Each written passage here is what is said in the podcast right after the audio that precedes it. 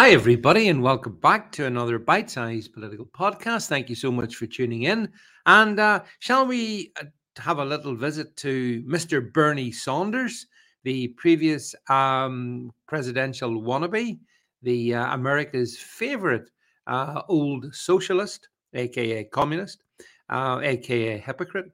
And anyway, I've got I've got sad news for you about Bernie. I'm going to read out his tweet. He says, "I have tested." Positive for COVID.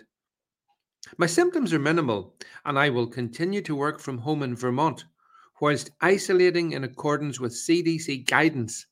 I am glad to be fully up to date with the vaccine. That's uh, okay.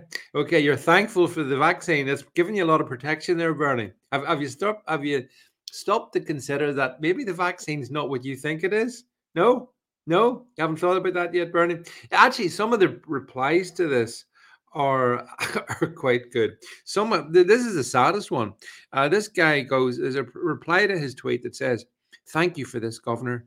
I'm a youth footballing coaching legend, and I had to force three of my players." To take sensible injections this morning over their parents' objection. I think he was being sarcastic.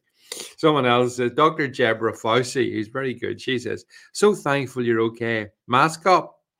Someone else says, Have you considered defecting to Cuba to be treated by your fellow Marxist comrade doctors? Excellent stuff. Uh, another another response to Bernie. You've got a cold, which is none of our business. Get well soon.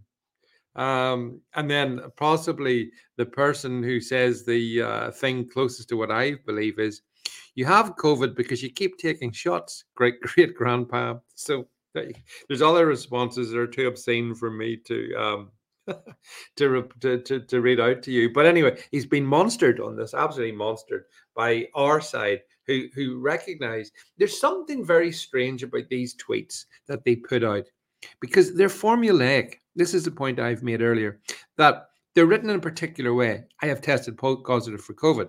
I, w- I will isolate in accordance with CDC guidance. I am glad to be fully up to date with the vaccine. It, you ch- check those precise words for all these uh, mask holes, and, and you'll see that they all more or less write the same thing. And I don't know what to make of it. Um, is there like a template that they were provided with uh, and told, listen, if you're going to put stuff out, this is how it's worded. You you you make sure you word it this way.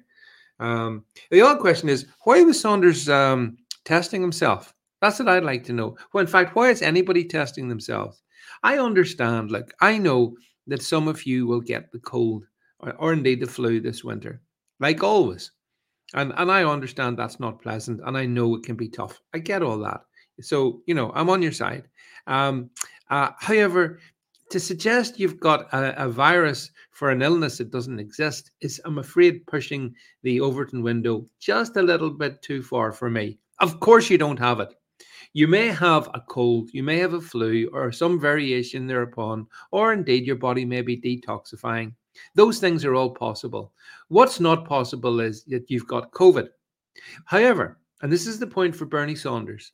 If you are up to date with your vaccines and you're glad to be up to date for your vaccines, then there's a very good chance you've got uh, vaccine damage.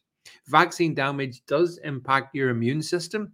It reduces the efficacy of your immune system and makes you more liable to, well, anything, anything.